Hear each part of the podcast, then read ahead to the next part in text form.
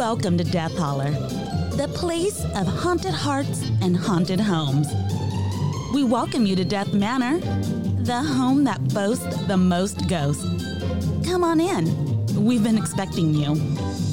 Take a look around. You might see someone that you recognize. Do you hear those voices? That's just the Reverend Dr. Death and La Arena. They're so happy to see you. Sit back and relax. Make yourself at home. Your new home. And remember, when you're in Death Holler, listener discretion is always advised. We hope you enjoy the show.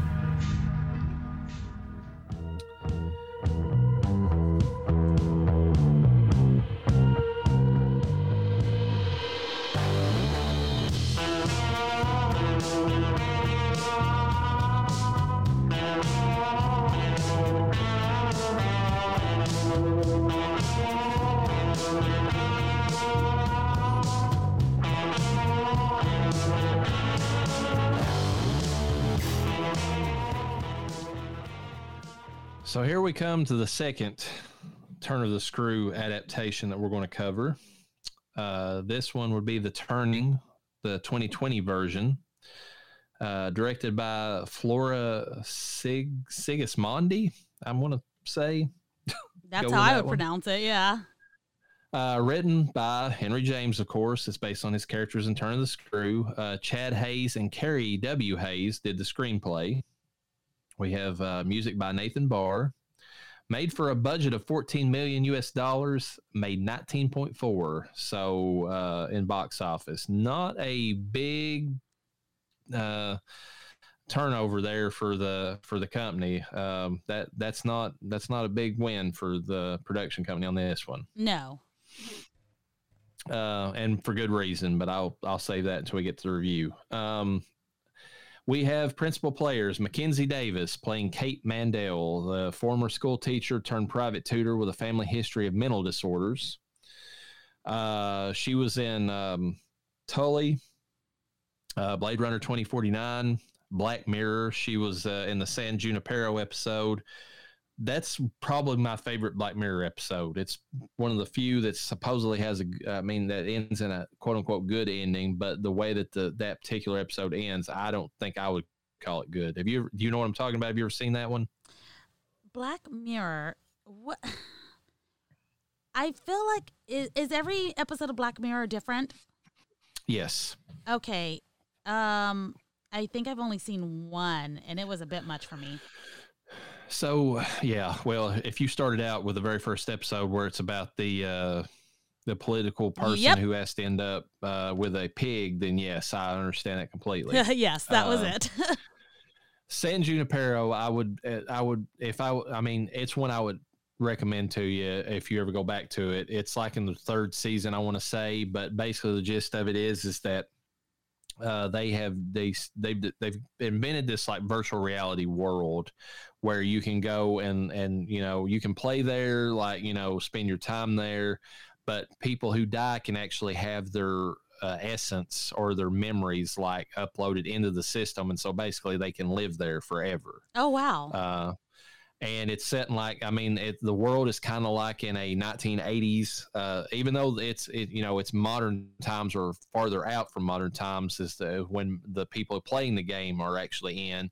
The the the bulk of the game well you can go to different time periods but the bulk of the the, the one that the main characters stay in is the 80s because that's when they were both like teenagers and so they're going back and reliving their youth.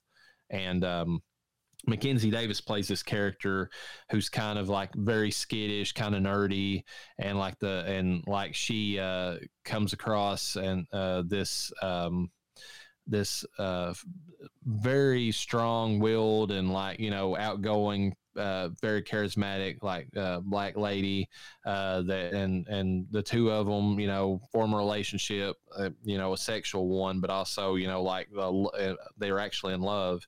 But the the the gist of the story is is that Mackenzie Davis when the black lady and uh, uh, the, I can't remember the actress's name, but whenever she actually comes to uh, like you know uh, like try to find out about her friend in real life, uh, what she finds out is that Mackenzie Davis has been playing this game within like a nursing home and like she's been on like you know basically her deathbed this entire time. And and so she gets uploaded into san junipero like completely uh, her friend like you know uh, decides has to make a decision.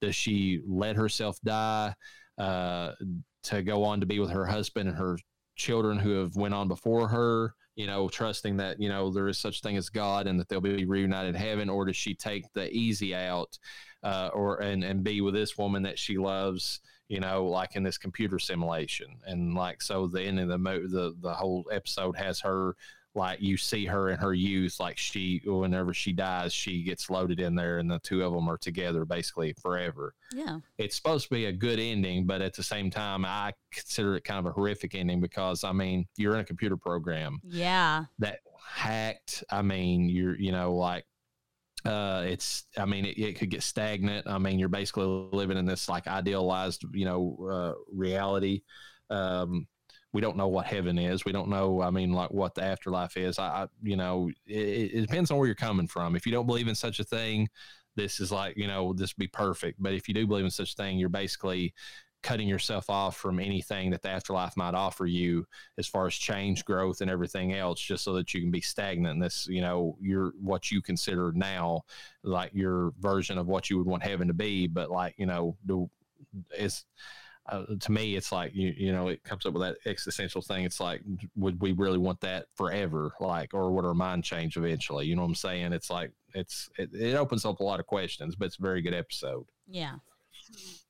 Uh, and then she was in Terminator Dark Fate. Um, but she, I mean, she was really good in that episode. I'm really surprised in this movie. I mean, I'm just going to give it away. I don't think she was that great in this movie at all. like, she was hostile from the get go to uh, Miles in particular, and like you know, I don't really, and you know, the the claim that people make about um, you know uh, Nicholson and the the Shining about how he's crazy from the start. I kind of get that from Mackenzie Davis in this, and I don't think that's what they really needed for this movie for that ending to pay off the way it did. Yeah. Uh, we got Finn Wolfhard playing Miles Fairchild, the oldest son of the Fairchild Estate, problem child, potentially possessed, mm, maybe. Uh, definitely in the Cougars, though. He is he is very creepy with uh, Mackenzie in this. Oh movie. yes, he is. Uh, Death Holler alum. He's been Mike from Stranger Things, Ghostbusters Afterlife, and he was in It, which we will cover at some point at some time. So he's been, and you know, he's he's really getting into the horror genre. So I expect to see a lot more movies out of him as time goes on. Oh yeah. Uh, Brooklynn Prince plays Flora Fairchild, orphan daughter of the Fairchild estate, uh, creepy and seemingly habitual liar. Uh, she seems to say one thing in front of Mackenzie if Mackenzie can be trusted, and then say something completely different in front of everybody else. But that's kind of how Flora is in most of the versions of this. Uh, she's in uh, Great Performers Horror Show, which is a 10 minute short. Uh, the Florida Project, which I've heard is really good, kind of like a slice of life type movie. And she's in an upcoming movie called Cocaine Bear that's coming out in 2023 about um, drug runners who um, come into the state of Kentucky and uh, leave a bunch of cocaine that a bear ingests, and it goes on a rampage before it dies. So there you go. That's Which- going to be a weird ass movie. Yes, that movie will ever. That movie will not stay off my timeline, is what's happening in, in my social media. So, Cocaine Bear, uh, yeah. Uh, uh, Niall Greig Fulton plays the dead former caretaker, sexual deviant, non-consensual lover, maybe of uh, Miss Jessel.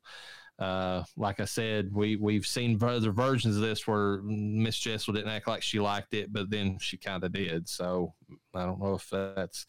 Uh, but Mackenzie uh, Davis's character uh, takes it to be non-consensual, so that kind of alters her perception of it. And he is a very much a ghost fucker if he really does exist. So We, yeah, we can't escape the ghost fucking here in Death Holler. So, Uh, well, not when it comes to like the, the Quint, because I mean that's going to come back, especially in Bly Manor. There's definitely ghost fucking going on in that situation. uh, she was in Good Omens. Uh, she played Satan in that, or uh, and then she or he did. I'm, I should say, uh, Malevolent, uh, Outlander, uh, and then he was in Doctor Who and then we have Denna Thomsen playing Jessel, the former governess tutor that went missing, sexual obsession of Quint, possibly dead in the lake, possibly haunting Kate. Uh, the ending says otherwise. And she was in the Blood Indulgent and the Bloody Indul- Indulgent Regurgitated, uh, Vampire Burt Serenade, and lots of music videos. Fergie and The Weeknd. So The Weeknd's coming back on this one. Oh, here we go. Uh, but basically, uh, she's been casting a lot of stuff where she has to shake her ass and like put those, uh, put that body out there. So I, I think that's the reason they got that particular actress because she's not really in the movie, but there are some scandalous photos of her and Quint, and I think that's the reason they got her. So oh, okay. uh, synopsis similar to the innocents a former school teacher takes on what seems like a cushy job teaching a recently orphaned girl at a palatial mansion in the countryside this time with a tutor that seems to hate men and is rude to everyone involved. Uh, children act creepy. Finn wolfhard tries seducing an older woman and the writers in the movie on a scene that is so pretentious it would have had Rod- made roger ebert proud. Um, I'm just going to discuss that ending fucking ruined the entire thing for me. Like, uh, not only that, but they ran two endings to this movie, which is a cardinal sin. It's like pick one or the other, but they tried to get by with doing both and they succeeded at neither. Yes, uh, it was both of them were both of them were useless. For lack of a better term. Seriously. They have the one ending where the, the children are saved and they're ran out of the mansion and, you know, and, and, uh, you know, the ghosts are no longer bothering them. And then you have the other version where, like, Miles basically tells, uh, you know, Mackenzie Davis's character to, uh, you know, that she's been crazy, that she's fucking crazy. She somehow realizes that she's crazy now, even though there's, she knows that uh, she has, her mother has a family, you know, has some kind of weird dementia style thing, anyways. Yeah. And suddenly this dawns on her that she might be crazy. And then she goes inside of her own head and like she's stuck there with her uh, dead mother or something. So, Well, well here's or the her- thing. Well, her still living mother, I should Yeah. say. Technically. Um, the first ending wasn't even really an ending because we did that crazy eye thing that they did a few times in that film because that was a visual thing, and it's like it it, it shows. I get you don't know what really happened. You know, she just keeps going back into portals or the pictures kind of uh, do a thing too where the pictures that her mom was drawing that kind Yeah. of takes it's Yeah. almost like they're portals into going back into the nightmare Yeah, it's like when she sees them, they represent something that triggers her brain, and like she goes in like some kind of mental state, and you know all this stuff. Yeah, so you really Um, don't know what happens, but both of the endings, I, I, yeah, neither one of them worked for me. Story wise, the reason this sucked for me, this version of it, and and it and it's graded horribly by everybody, you know, Yeah. out there. So we're not the only ones who are trashing this one. Um, the reason it didn't work for me is they set up the beginning of the movie. They they do have some good jump scares. I'll give them that. Yes. Um, they they got me a few times, but um, they they they set up in the movie uh, because she's never actually seen you know like the the people involved she's she's seeing the ghost of quint way before like she ever sees like the photo of him with jessel or whatever. And it's not like in the original innocents movie where there's some ambiguity there to where it only she only sees this stuff after. She sees the ghost and starts interacting with them like right off the bat when she gets to the place. Yeah. and and I think that you can't have it both ways. They tried to you know make it to where oh yeah she was crazy the entire time, guys, and it's like but you, you just showed her seeing stuff that you know that she would have had no idea about you know eh, without any kind of other clue she actually did see the ghost so what is it is she you know it, it's like they were trying to be like clever but they but they were really dumb about it Yeah. It was not Um, very well executed. No it wasn't. I mean what did you think about like the scares though the horror side of it? I mean, the, de- you got to admit that the music kind of jumps with the makes you kind of jump too. So yeah. you know there was that. They were they were effective. I'm gonna give them that. Um i just think that so many other elements of the movie really took away from it. They did, and I'm gonna just throw this out there. I just watched Smile, Yes. Uh, I just watched it yesterday. Five out of five. If you, I mean, if you want a scary movie, go fucking watch this movie. I mean, you will not be disappointed. And if you are, I don't. I mean, I'm jaded as fuck, and I and it got me. So whatever. Yeah.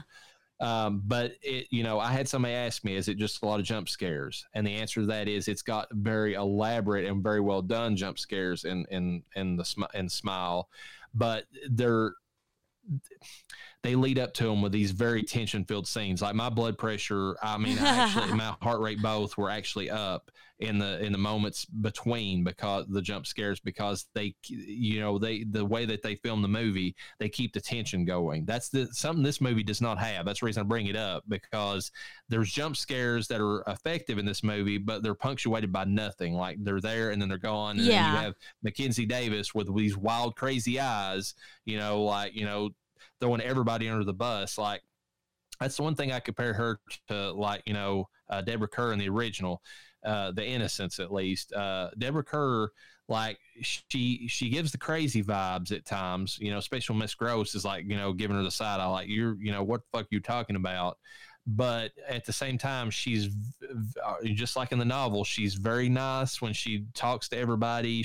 She doesn't like you know jump down their throat. She doesn't like come off as crazy. It's just that she's got these wild assumptions. She's but Mackenzie Davis is giving people these the crazy eyes, and she's like treating Miles like he's a rapist ever even before he starts acting that way toward her. So Yeah. Oh, she and she just her. It's not necessarily wild accusation. She saw something, but she's convinced like that Miles saw something and just screaming at him. You saw it. I know you saw it. Didn't you see it? It's not making anything better. No, and I mean there is some of that in the the novel and in the original Innocents movie, but at the same time, there it's it it leads up to that. It doesn't start with that, and I feel like she starts at that and goes like to Oh, the yeah. nth degree above it. You know, Um, it's hard to say. I always blame the directors. Finn Wolfhard is a good actor, but in this particular film, I'm gonna go with with the main actress. I- I don't know that it was her best acting. I've seen her in other stuff, and she still does have kind of that that you know, or at least in San Junipero, that episode I was talking about. She she's amazing in, in the acting of that, but she still kind of has the the little bit of the wild eye look in a couple of things, so that might just be her. Yeah, But the the director definitely didn't her no justice. They did not like rein her in. They didn't like give Mm-mm. her, you know, like we talked about in the entity. Whenever the director flat out told, you know, the main actress in that, it's like, hey, you're overly dram- dramatizing these lines. Scale it back. You know, Yeah. nobody told her that in this. Let's dial you know, it down so- a bit.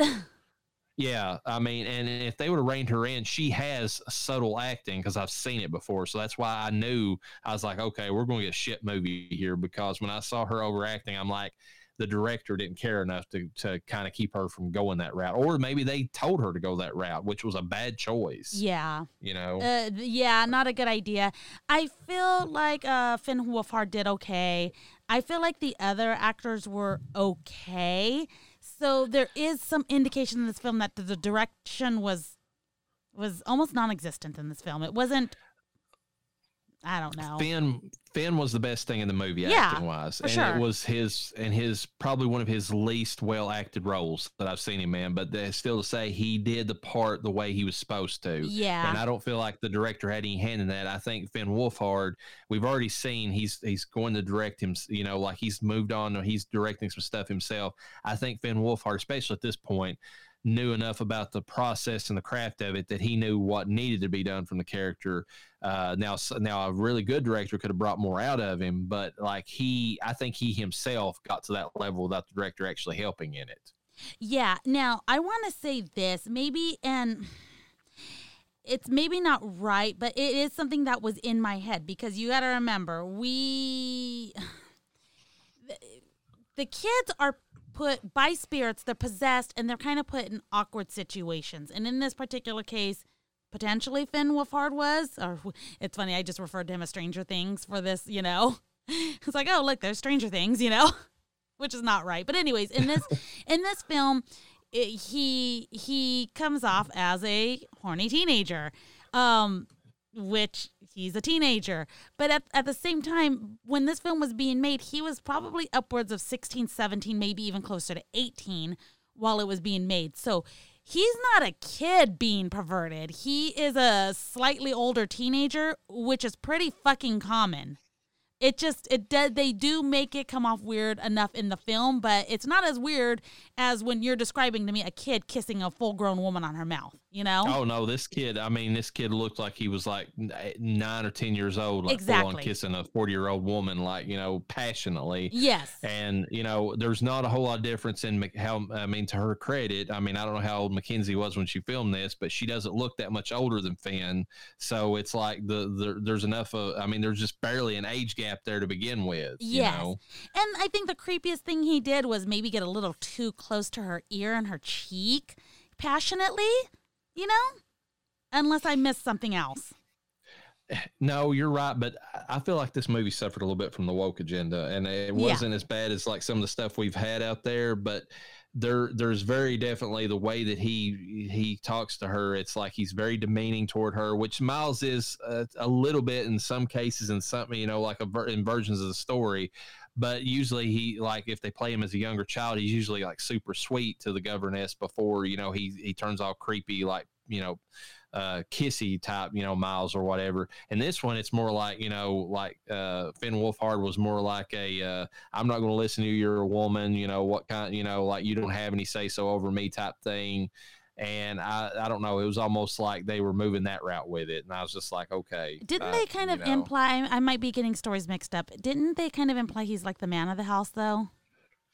Yeah, they. I mean, they, they, in a lot of them, they've done that with Miles, but in this one more so than ever, they yeah, yeah they focus on the fact that he's the you know the the man of the house. He's getting ready to inherit it, you know, because of the age and all that stuff, or at least move into the the ownership title of it, and you know, so they play it up a little bit, and they. But I mean, but the way they, they have Mackenzie reacting to him, it's almost like a statement. It's like, you know, uh, this toxic masculinity has to be addressed, and the only way that we know how is to scream at it. You know, yeah. like it's one of those things. Yeah, it was. It was in your face. It was. Uh, I wouldn't even say a bit much. It was too much. so yeah, I agree with you perfectly on what you said about Hocus Pocus and how it was there, but it like in your face. This was in your face. Oh like yeah, it. You know, it's like we get it. Um music didn't really stand out, but it punctuated the scares. So yeah. I mean, there was that. That's the only time Visually, it stood out. Yeah, visually, uh, not a very great movie. Like, or not not very well done. Mm-mm. Uh, it, some some of the CGI in it looked a little janky too. I thought, like, I mean, you know, for the time the time it was made, especially. I mean, we yeah, we've got better CGI film. now. There's no reason for that. Yeah, it was very um cheap looking. Um, anything else you want to say about the movie? I just think that the ending is totally ridiculous. Like, I mean, it's like, okay, so she went inside of her own head after after Miles of all people called her out on being acting crazy. Like, why? What the fuck was that about? You know, like that makes no sense. Yeah, I thought that I want what I wanted to believe is that she's in her own head and she's super super crazy, and that's fucking scary, especially if you can realize that but it just didn't play out that way and it didn't resonate very well. So I don't even know. I'm more confused than anything. I don't know where they were trying to go with it, honestly. And wait, um, they show her mom turn around, but they don't show anything and she's screaming. For why? There's actually an alternative ending to this on the uh, Blu-ray disc that I yeah the screaming thing with the mom is totally stupid, but uh, there's an alternative ending of this that they tried to recreate the ending of the Innocents, uh-huh. and um, it's slightly better than the ones they gave in the movie, but it's still very poorly done. Especially if you've watched the Innocents and you see how that one was done versus this one, and there's like you know what 40 years separating the movies. Yeah, it's um, they have uh, basically in the garden where it actually happens in the novel and in the innocents they have miles being confronted by uh, you know uh, the the governess you know mackenzie in this case and you know and and they're actually and and they play it up that you know like uh that they're I think even Flora's there too, which is different because in most of them she's not around. But in yeah. this version, that's something we didn't discuss. Why was Flora stuck to the house and couldn't leave? They never made a point to say why that was. I don't. I don't feel like. Oh yeah, I, mean, I completely forgot about that. I, I don't. I have nothing. I I didn't even think about that actually. So, like in this version, she couldn't leave the house. So, like in this alternative ending, instead of Flora being gone with you know uh, Mrs. Gross or whatever, like she was stuck in the house with you know. So, but the three of them actually, or you know, encounter like the evil spirit of Quint, and they basically and and and she she has to choke Miles out like she does in the you know in the Innocents, but in this one she's able to give him CPR after Quint is gone and resuscitate him and bring him back to life. So that's how this version ends. Yeah. Still not that great, but it's better than what we got. I feel like. Okay, I have an answer to why Flora couldn't leave, but this is just something that's on the internet, and I I couldn't tell you if this is made up because I I, I I'm I'm the, getting this information and it's still it's like okay no I the don't. The movie didn't make that apparent. No, so not that's at all. a failure of the movie. Yes, that's basically what's happening. So the kid's parents died in a car accident right outside the gates, and Flora witnessed it, leaving her so traumatized she doesn't want to leave the property. Okay. Yeah, exactly. It, wow. okay. okay, it's not that that doesn't make sense. It's that the movie didn't make it make sense or make it even seem like that could be a thing. Yeah, it it just didn't explain it well enough to where that actually made a whole lot of you know bearance on the movie in general. So I, yeah. I, I don't agree. With that. If anything, that. they tried to make it super suspicious. That's why she couldn't leave. Like they didn't, but you're supposed to. When you're left to your imagination, you're like, oh my God, is there like, is she a ghost? Is there something blocking her off from leaving? Is there some kind of spiritual block? What, what is it? You not once did I think she's so Yeah. traumatized. I got some kind of feeling the way the movie portrayed it that if she left the the property, she would die. Yeah, Like same. You know, I was ma- thinking that it was like, uh, what do you call it? The others, where the kids had that, you know, white skin feature issue. Oh yeah, yeah. Or because they couldn't leave because they were trapped inside because they were ghosts or whatever. exactly. I was also thinking that that she could be a ghost. You know, it's really shit movies like this that make you go back and appreciate stuff like the other. Yeah. I mean, even with its weaknesses, it's way better than this. um, do you want to go on to trivia, or do you have anything else to say about the movie? I- Um, I, don't have anything nice to say. Let's move. Yeah, you know those things when when you don't have nice. Mama always said, if you don't have nothing nice to say, don't say it at all. We need to Yeah, go into well, I trivia. yeah. So Joely Richardson, like I said, uh, who plays Darla Mandell, is the fourth member of the Redgraves or whatever to appear in an a- adaptation of the 1898 horror novel, The Turn of the Screw. Uh, and uh, we've already covered the rest of her kin that were in that. Uh, this is one of the two adaptations of Henry James' novel, The Turn of the Screw, that was released in 2020. The other is the Netflix miniseries, The Haunting of Bly Manor, far superior oh yeah. uh, by Ma- Mike Flanagan, one of the best horror directors that's out there right now. And, we worship uh, him here in Death Holler. yes. And uh, both adaptations are produced by Amblin Entertainment. So at least they hedged their bets and they came out with a good version of the story, even if they fucked this one over. Yes. This is the second movie of 2020 to receive an F CinemaScore, the first being the, the Grudge 2020 remake. Which we didn't even. I didn't even know was a thing until we reviewed The Grudge. No, I didn't either. So I mean, 2020 was a bad year. Well, it's a bad year for a lot of reasons, but uh, horror movies for sure didn't. In that 2020, well. though, you and I could have used that knowledge, been like, oh, there was a horror film out. We were looking for anything. Even if we were just watching it straight to Netflix, that would have been fucking amazing. Not not amazing because it wasn't great, but like to know, but they did not advertise it at all. It was like, well, here's this turd. We're just going to lay it here, and whoever notices it, notices it. D- don't come, don't come looking at this thing. Just say that we released it. We uh, we're going to write it off and move on with our lives. Yeah. Uh, the film takes place in Maine in April 1994. That's another thing. I never felt like this movie setting ever told me that it was early 90s. Did you get that vibe from it? Because I never got it. Now that you mention it, I. I didn't even know. I would no. I would have not known that watching this. It didn't. 1990s. The, no. How? Well, I guess I that's kind of hard to say now because some of the clothing kids are wearing now are are a little bit older, but n- no. There's, yeah, like I, I just don't feel like anything in this movie spoke to it being the 90s is whenever it was set. So I mean, maybe his hairstyle definitely not. Kids did not No, wear their no. hair like that in the 90s. Hers, No. maybe. She's got like a standard bob, and the daughter has just standard straight hair. So, but I mean, No, I guess it looks like they're mostly like he's wearing mostly like just the, your regular asshole rich boy clothes, you know? Yes. But yeah, nothing that yep. says this is the 90s at all. No, and that's another thing. Another reason why Bly Manor succeeds far over this. You get the '80s setting for sure. I mean, it, yeah, they played on a little bit heavy at times with the music, but the clothing is definitely '80s, if nothing else. well, know? and the music was wasn't even. They didn't even use any '90s music. They used like people to make music that sounded like it was from the 90s and it was okay but it wasn't like just oh, use yeah, 90s music they took like some 2000s redux where it's like they had a female singer for like you know a grunge band or something that was like you know kurt cobain or something and just had them slow it down and sing it that way. Yeah. Yeah. Oh anyways that that's just strange because that the the time setting had plays nothing into this film so I would say uh, the, the seg- Kmart moving in stereo would have been better. the second film in which Mackenzie Davis plays a nanny, the first being in Tully, uh, with Charlize Theron. Uh, I've never seen that movie. Uh, it looked interesting, but I just never got around to it. Like Miles, Finn Wolfhard also plays the guitar. He even has a band, the Aubreys. I didn't know that about him. Like he's really branching out into different stuff. Good God, this kid! I swear.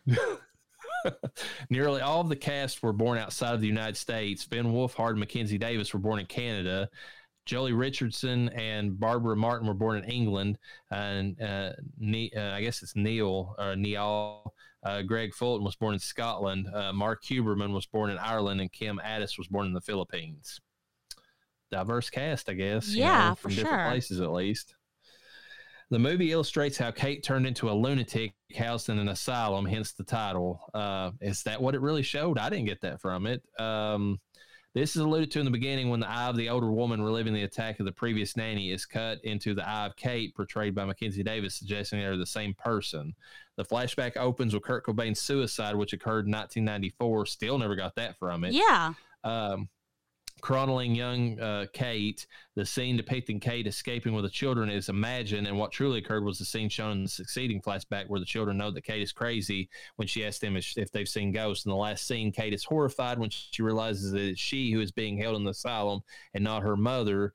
When paused, the figure Kate is uh, frightened by in the pool is simply the woman uh, portrayed by Joely uh, Richardson, her older self in present day. This explains the drawings on the pool wall or Kate recollecting horrible experience at the mansion.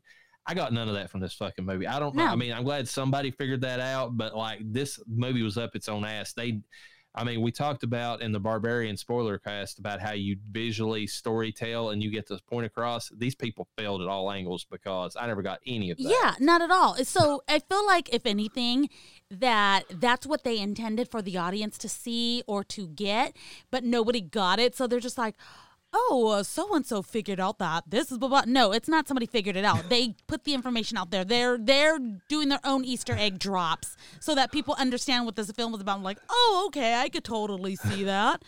No, yeah, even you're yeah, telling they, me, and I still can't see it. No, I mean the, some of this stuff about how it's like she's seeing like the the old the ghost woman she sees in the pool is like her older self. Like no, there was no hint, there was no visual storytelling that linked any of that stuff together. There, uh, you're you're right. I think they dumped this on the on yeah. IMDb to like, try to make it look better. We have to let people know what we were trying to accomplish. I got a question real quick though. Um, in terms of the poster, the movie poster, a lot of the movie posters have these scary hands like touching the children and I don't I didn't get that in the film. Did I miss something? Is there a scene um, in the film where we see spooky I, hands? Oh yeah, I see what you're talking about. No, I didn't see that unless they're trying to insinuate that those hands going back to their logic were like hands and that that, you know, like well, they yeah, look dead, and the, nails so. are long and sharp, and I'm like, again, another reference that means nothing. I could see how visually yeah, you would see that and be like, "Oh, this is going to be scary," you know. If she's in the insane asylum and she's uh, remembering all this stuff and she actually looks uh, i mean those hands are supposed to be hers i mean and, and i do see the claws at the end of the movie they're like over playing over the credits i remember that part of it you know okay. you see those claws like digging in the wall yeah then that that's fine if they want to claim that. But I mean, I don't remember it anywhere in the movie. Yeah, it makes no reference to the movie really whatsoever. Again, if anything, it's just bait to be like, oh, look at this movie. You're gonna see a spooky character. Speaking of that, the last bit of trivia I had for the movie, Kate's declining mental state can be measured by how much she picks her nails. During the end credit scene, her nails are bloody, suggesting she has gone insane. Again, uh, that's not. There, there's so many leaps that you have to take to get to that, you know, viewpoint that I don't feel like that's. I mean, I'm not saying, you know, I, I, am a big proponent, like I said in Barbarian. I'm not treating your audience like they're idiots, but you have to give them something. You yeah. can't sit there and say, oh, I know what this is about. Yeah, you know the story, but you've got to convey something to the audience. Yeah. and we got, we honestly got nothing. Um, I'm gonna let you go first because I, I, you know, you didn't have a review for the last one, so you can go ahead and rate this one. Um, I gave this one a one, and I think I'm being generous with that. Um, nothing. Re- I did see Bly Manor before I saw this one.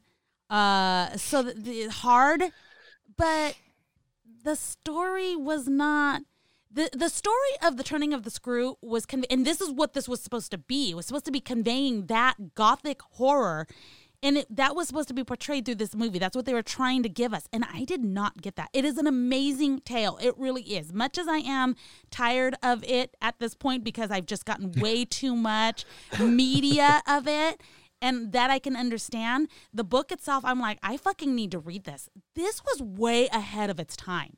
It really was. But this movie adaptation of it really just took it back to the dark ages. And I don't mean that in a good way at all.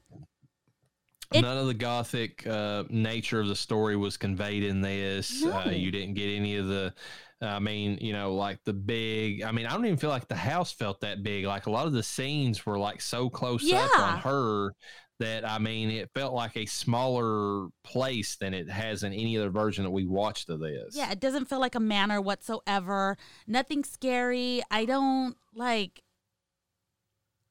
I, got nothing from this. Not even like, was that a ghost? I mean, yeah, she's seeing some things. It's just more than anything, you're questioning her sanity, and I don't, I don't know that that's how it was supposed to be. No, I don't. I feel like that's a lot of stuff that they maybe had in some version of the script, and it never got conveyed to film. And like they and the whoever you know and the people behind the movie, whenever they saw how bad it was being bombed, dumped all this stuff out there so that people would say, "Oh, okay." Uh, you know that kind of makes sense but i mean i feel like that they were missing like they they cut something or they they they assumed too much in the translation that they didn't they couldn't pull off. I mean, you you don't want a monologue, but at the same time, you've got to show something that that you know gets people to like, okay, I know what's going on here, and they didn't. Not one time did they do that. Well, here's the thing: even if you wanted to go with the logic that she is losing her mind, people that lose their mind tend to see some really fucking creepy things, and that wasn't even conveyed very well with this. I think they could have no, done so much. One thing that that bothered me is if they wanted to go the route of trying to claim that it was all in her head. Uh, they had that scene specifically where she had left the room and the and you sat there and you lingered on that dummy, that mannequin. Oh, I forgot about that. Yeah. And, and then the head twisted.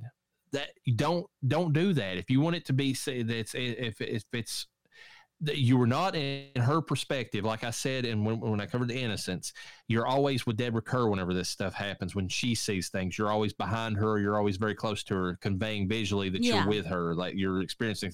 You were uh, Mackenzie Davis was already out of the room. It was a wide shot, meaning like you know focused up close on the the you know the mannequin. Mackenzie Davis was way too far off for it to be her. So you can't sit there and use that visually. You were saying that that's that she imagined this. It's like, no, that bitch was out of the room. Don't yeah. sit there and say that, you know, that I mean, and you showed the head move. So you were basically saying that that there was something supernatural there. Yeah, it's just a scare tactic that they added to the film that really didn't add to the it, it feels like it didn't add to the storyline. Did that even show up again in the film?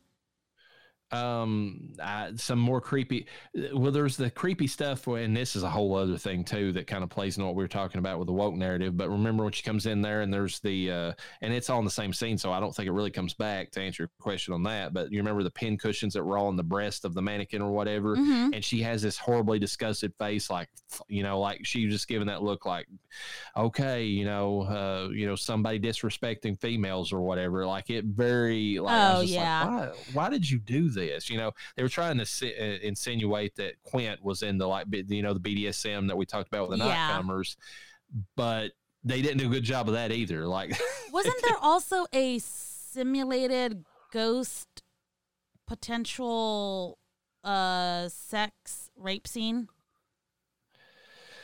Uh, yes, yes. She's laying there, and all of a sudden, hands come all over Oh, her yes. body, like Okay. disembodied hands. And and uh, were those the hands that you keep seeing on the children and the covers? I don't remember if they It- were creepy looking or not. I remember seeing the hands. I just don't remember with the with the nails or whatnot. Actually, no. I take that back. I think they were just like regular hands. I think they Like, were regular hands. Yeah, so she was being touched all over. That happened, and I'm like, what are we see- supposed to be getting from this? I see. I, f- I feel like they were trying to go back to the novel and be like, you know, cheeky about it, like trying to say, okay, this is her being sexually repressed. She's filling herself up, but you know, like, but saying that a ghost is doing it. Yeah. But I, they, they don't do a good job of conveying that either. Like Yeah. that's not how that scene comes Like, was it across. supposed it's to be like, Quint? I, there was, there's, there's no answer, honestly, that I could come up with. I'm just like, uh, this is so. This is a scene, and that's it. That's all I can tell you. there was a scene, Yeah, and it's it's a scene with disembodied hands, and that's it. And she freaks out. I Yeah. mean, Um. So yeah, a one is what it's going to be for me. I I'm so confused. I hope that if you've heard me talk about this, you're as you're confused. If you are, good. You know exactly how I feel having watched this. They took such an amazing gothic tale and did absolutely nothing with it when there's so much to do with it. So it's not Um, something I can recommend. I'm going to change my rating because, like, I was actually being more generous to it after watching several of these. But you, I mean, talking to you, I, I agree with you on that. It's it's a one. Like, I was going to give it a 0.5 just for the horror element, but I'm not going to give it that much extra. It got the one for the horror elements, the jump scares, Yeah. and that's it. That's Like, it, yeah. literally deserves nothing else. I mean.